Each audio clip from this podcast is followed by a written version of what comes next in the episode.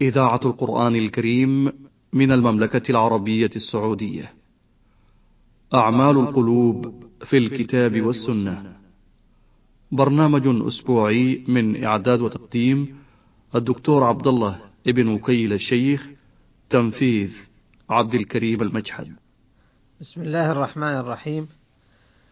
الحمد لله رب العالمين والصلاة والسلام على أشرف الأنبياء والمرسلين نبينا محمد وعلى آله وصحبه أجمعين. أيها الإخوة المستمعون السلام عليكم ورحمة الله وبركاته وبعد.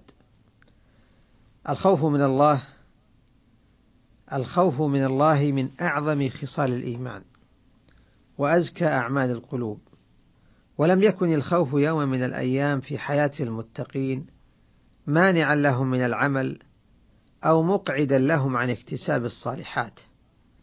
وحين يكون الخوف قاطعا عن العمل يصبح قنوطا من رحمة الله ويأسا من فرجه. وذلك من صفات الكافرين كما قال إبراهيم عليه السلام ومن يقنط من رحمة ربه إلا الضالون وقال يعقوب عليه السلام لبنيه يا بني اذهبوا فتحسسوا من يوسف وأخيه ولا تيأسوا من روح الله إنه لا ييأس من روح الله إلا القوم الكافرون. وقد اقترن الخوف بالعمل في آيات كثيرة من كتاب الله وذلك دليل على أن الخوف الشرعي قرين للعمل وليس ضدا له. انظر إلى مثل قوله تعالى رجال لا تلهيهم تجارة ولا بيع عن ذكر الله وإقام الصلاة وإيتاء الزكاة يخافون يوما تتقلب فيه القلوب والأبصار. وقوله تعالى يوفون بالنذر ويخافون يوما كان شره مستطيرا ويطعمون الطعام على حبه مسكينا ويتيما وأسيرا إنما نطعمكم لوجه الله. لا نريد منكم جزاء ولا شكورا إنا نخاف من ربنا يوما عبوسا قمطريرا. فخوف هؤلاء من الله ألزمهم ذكره وجعلهم يديمون إقامة الصلاة وإيتاء الزكاة وحملهم على الوفاء بالنذر بما نذروا والمسارعة إلى إطعام الجائعين حسبة لله وطلبا لما عنده. وكما أن الخوف الشرعي يدفع إلى العمل فهو يولد في القلب وجلا من عدم قبول العمل وذلك الوجل من أعظم المعينات على الإخلاص. قال تعالى والذين يؤتون ما آتوا وقلوبهم وجلة أنهم إلى ربهم راجعون. أولئك يسارعون في الخيرات وهم لها سابقون.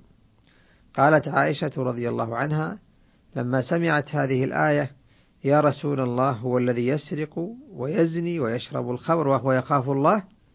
قال لا يا بنت أبي بكر يا بنت الصديق ولكنه الذي يصلي ويصوم ويتصدق وهو يخاف الله عز وجل. وفي رواية وهو يخاف ألا يقبل منه. أخرجه الترمذي وابن ماجه. والخوف الشرعي الصحيح هو الذي يكف الجوارح عما حرم الله عز وجل مع وجود الدواعي القوية للمعصية. وقد قص الله قصة ابني آدم عليه السلام وكيف أمسك الخوف يد هابيل عن قتل, عن قتل قابيل. واتل عليهم نبأ ابني آدم بالحق إذ قربا قربانا فتقبل من أحدهما ولم يتقبل, ولم يتقبل من الآخر. قال لأقتلنك قال إنما يتقبل الله من المتقين. لئن بسطت إلي يدك لتقتلني ما أنا بباسط يدي إليك لأقتلك. إني أخاف الله رب العالمين. ومطالعة سيرته صلى الله عليه وسلم يوضح هذا الاقتران أتم إيضاح.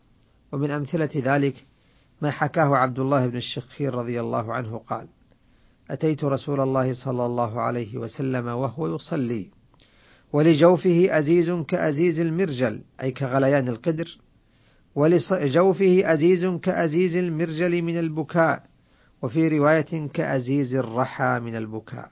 أخرجه أبو داود والنسائي والترمذي. وهذان مثلان من حياة أصحاب محمد صلى الله عليه وسلم ممن جمعوا بين قوة العمل وقوة الخوف من الله عز وجل. أخرج البخاري من حديث المسور بن مخرمة أنه قال لما طعن عمر جعل يألم. فقال له ابن عباس وكأنه يجزعه. يا أمير المؤمنين ولئن كان ذاك لقد صحبت رسول الله صلى الله عليه وسلم فأحسنت صحبته ثم فارقته وهو عنك راض. ثم صحبت أبا بكر فأحسنت صحبته ثم فارقته وهو عنك راض ثم صحبت صحبتهم فأحسنت صحبتهم ولئن فارقتهم لتفارقنهم وهم عنك راضون قال أما ما ذكرت من صحبة رسول الله صلى الله عليه وسلم ورضاه فإنما ذاك من من الله تعالى من به علي. وأما ما ذكرت من صحبة أبي بكر ورضاه فإن ذا فإنما ذاك من من الله جل ذكره من به علي. وأما ما ترى من جزعي فهو من أجلك وأجل أصحابك. والله لو أن لي طلاع الأرض ذهبا لافتديت به من عذاب الله عز وجل قبل أن أراه.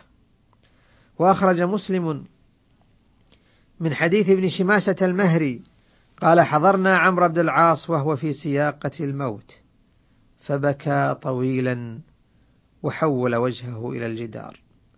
فجعل ابنه يقول يا أبتاه أما بشرك رسول الله صلى الله عليه وسلم بكذا؟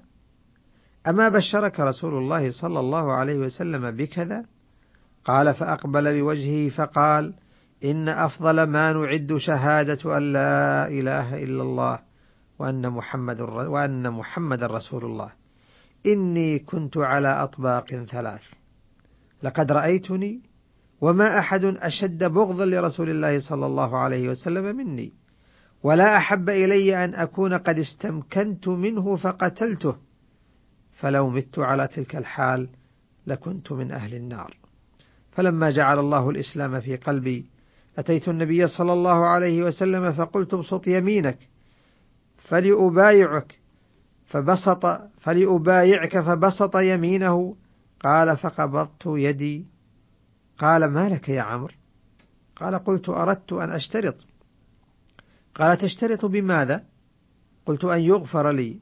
قال أما علمت أن الإسلام يهدم ما كان قبله وأن الهجرة تهدم ما كان قبلها وأن الحج يهدم ما كان قبله وما كان أحد أحب إلي من رسول الله صلى الله عليه وسلم ولا أجل في عيني منه وما كنت أطيق أن أملأ عيني منه إجالا له. ولو سئلت أن أصفه ما أطقت لأني لم أكن أملأ عيني منه.